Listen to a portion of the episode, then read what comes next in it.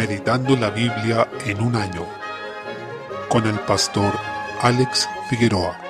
Día 8, mes 5. Primera de Samuel, capítulo 2. Desde el versículo 22 habla sobre el pecado de los hijos de Elí y de la negligencia de él en corregir a sus hijos y tratar este asunto. Elí oía todo lo que sus hijos hacían y aunque los reprendió, no les puso estorbo. Honró más a sus hijos que al Señor y fue acusado por eso a través de un profeta que él envió. El Señor endureció los corazones de estos jóvenes, los entregó a su pecado, mas ellos no escucharon las palabras de Samuel porque el Señor había resuelto hacerlos morir. Hay un momento en que la rebelión y la ausencia total del temor de Dios llegan a un punto terminal donde las personas simplemente son entregadas a su pecado, como lo fueron estos hijos de Elí llamados Ofni y Fines. El Señor maldijo a Elí, pues no tuvo celo por la casa de Dios, sino que él dejó que sus hijos profanaran y menospreciaran la ofrenda del Señor. En esa maldición se prometía que sus hijos iban a morir en un solo día, y además que de su casa no iba a haber un descendiente en el sacerdocio en el futuro. Así, el último sacerdote de la casa de Elí fue Abiatar, quien fue reemplazado por Sadoc en el oficio. Dios mismo afirma que se levantará un sacerdote sacerdote fiel, refiriéndose a Jesucristo como el cumplimiento de esta profecía, quien es un sacerdote no según el orden de Aarón, sino, como nos dice el libro de Hebreos, según el orden de Melquisedec. Capítulo 3. En los versículos 1 al 10, el Señor llamó a Samuel. Él no había escuchado antes al Señor, por tanto le costó reconocerlo. Sin embargo, Elí tenía conocimiento de la palabra y sabía de veces anteriores que el Señor había hablado, así que se dio cuenta de que el Señor estaba llamando a Samuel y lo instruyó bien. Esto es de gran pena y tristeza respecto a la vida de Elí, porque él sabía varias cosas sobre Dios, pero según nos evidencia la Escritura, él no conocía a Dios. Ese es uno de los grandes peligros que podemos enfrentar en nuestra vida y debemos estar atentos, no solo en saber asuntos sobre Dios, sino en conocer la verdad y a Dios personalmente. La disposición de Samuel es un ejemplo porque respondió, heme aquí, y luego dice, habla porque tu siervo oye. Así también debe ser nuestra disposición y actitud del corazón a la palabra, tomarla como lo más sublime que puede haber cada vez que leamos y nos encontremos ante ella. Desde el versículo 12 nos enseña cómo debe ser nuestro rol como padre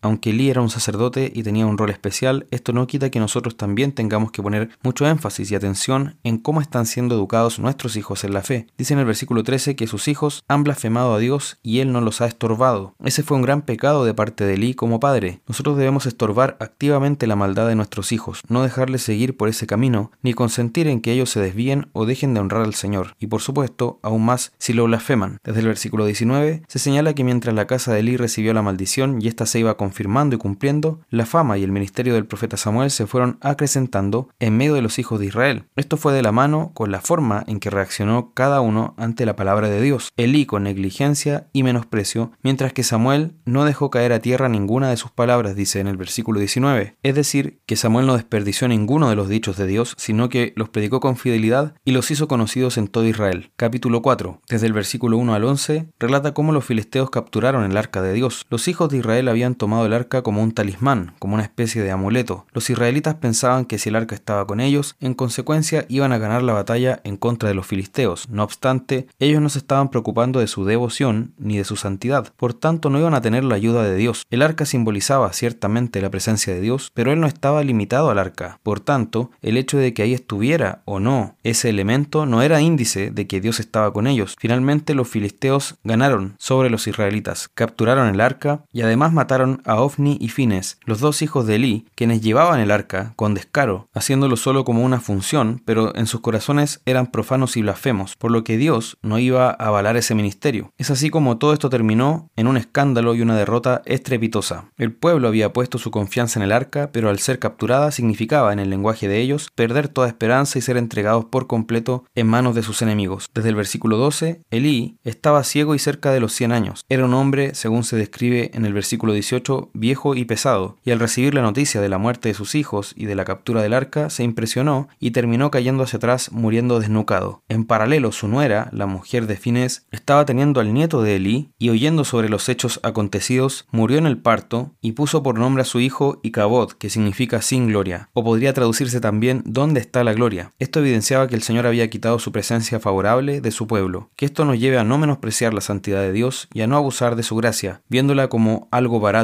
sino poner toda nuestra diligencia en una vida santa en respuesta al amor y a la salvación que hemos recibido de Dios. Salmo 106. El pasaje inicia con una frase que constantemente encontramos en los salmos. Alabad a Jehová porque Él es bueno, porque para siempre es su misericordia. Y si se repite tanto en este libro de oraciones y cantos del pueblo de Dios, así también debería ser esta una afirmación constante en nuestra vida y en nuestros pensamientos, pero que sea una actitud y disposición de nuestro corazón y no solo una frase que repetimos sin conciencia de lo que significa. El versículo 2 evidencia la grandeza de Dios, cuyas obras podemos presenciar y maravillarnos, pero no podremos describirlas a la perfección ni dimensionar todo lo que ellas significan, pues demuestran un poder que es eterno y excede a nuestra capacidad finita de pensar y percibir. Siempre debemos recordar que Dios es eterno y nosotros limitados. Nunca podremos terminar de considerar toda la grandeza de su gloria y poder. Desde el versículo 3 nos recuerda que la salvación del pueblo de Dios es también nuestra salvación. No somos salvos por separado, ni cada uno por su lugar. Las religiones paganas y ciertamente la versión moderna del cristianismo hacen énfasis en que cada uno tiene el Dios que mejor le parece o adora a Dios de la forma que le parezca más aceptable. Sin embargo, para los verdaderos cristianos, la salvación es en medio del pueblo de Dios, de los escogidos de Dios y la alegría de la nación. Es una salvación que recibimos y disfrutamos en medio de un pueblo, que es el que Dios ha rescatado, lo que en el nuevo pacto toma mayor claridad al explicarse que somos templo del Espíritu y cuerpo de Cristo. Desde el versículo 6 se rememora la historia del pueblo de Dios, que es la historia de la salvación, pero haciendo un énfasis en la rebelión del pueblo, a pesar de que habían visto la gran obra y misericordia de Dios. Por tanto, tengamos cuidado de no reaccionar ante la gracia de Dios menospreciándola o teniéndola por barata, sino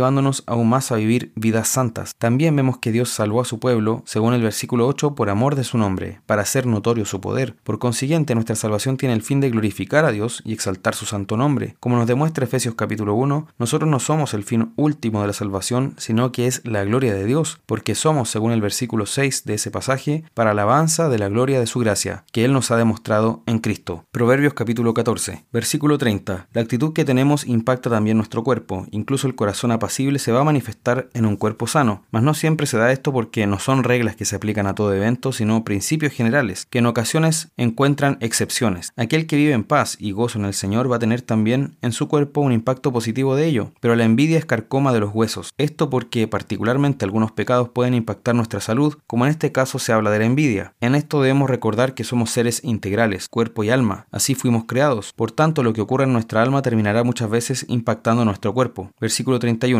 Por otra parte, quien abusa del pobre termina insultando al Señor y es porque no está reconociendo que aquel está hecho a la imagen de Dios, ni tampoco se ve a sí mismo como pobre y necesitado delante del Señor. Lo que hace el que oprime es una afrenta al hacedor y creador del pobre, mas el que actúa con misericordia honra a Dios porque está procediendo conforme a su voluntad. Juan capítulo 5. Desde el versículo 24 se sigue tratando sobre la autoridad de Cristo y este pasaje nos habla por completo de que Cristo es Dios. Nos dice que Él hace las mismas obras que el Padre, que tiene su mismo propósito, que posee igual soberanía que Él sobre la vida y la muerte, que ha recibido el juicio universal en sus manos, que debe recibir la misma gloria y honra que el Padre, que actúa en la salvación en unidad con Él y también que Cristo se encarga de la resurrección final, porque es su voz la que despierta a los muertos, ya sea para resurrección de vida o para resurrección de condenación. Esto demuestra que solo si Cristo es Dios puede hacer todas estas cosas. De otra manera se alzaría como un Dios aparte, como un ídolo, porque la Escritura no acepta que se pueda dar una gloria similar a otro ser que no sea Dios mismo. Así que claramente este texto trata sobre la deidad de Cristo. Desde el versículo 30 vemos los testigos de Cristo que son el respaldo que él tenía para su ministerio. Esto no porque Cristo necesitara un respaldo, sino que nosotros, por la debilidad de nuestra mente y la indisposición de nuestro espíritu, necesitamos apoyos que ayuden a nuestra fe. El Padre es quien lo envía y con ese hecho ya él estaba respaldando el ministerio de Cristo. También a través de otros testigos el Padre avala su ministerio. Por ejemplo, envió a Juan el Bautista para que anunciara la venida y la obra de Cristo y además se le dieron obras para que Jesús las hiciese y así su nombre fuese exaltado y reconocido como enviado de Dios. Recordemos que Nicodemo dijo que reconocía que Jesús había venido de Dios por las obras que él hacía en Juan 3.2. La escritura nos muestra un respaldo del Padre y del Espíritu también a la obra de Cristo. Y este último testifica en la escritura que había sido revelada previamente. Jesús nos dice que esas escrituras son las que dan testimonio de mí en el versículo 39, porque finalmente el tema central de ellas es Cristo mismo. Cabe resaltar que la escritura, toda ella, apunta y se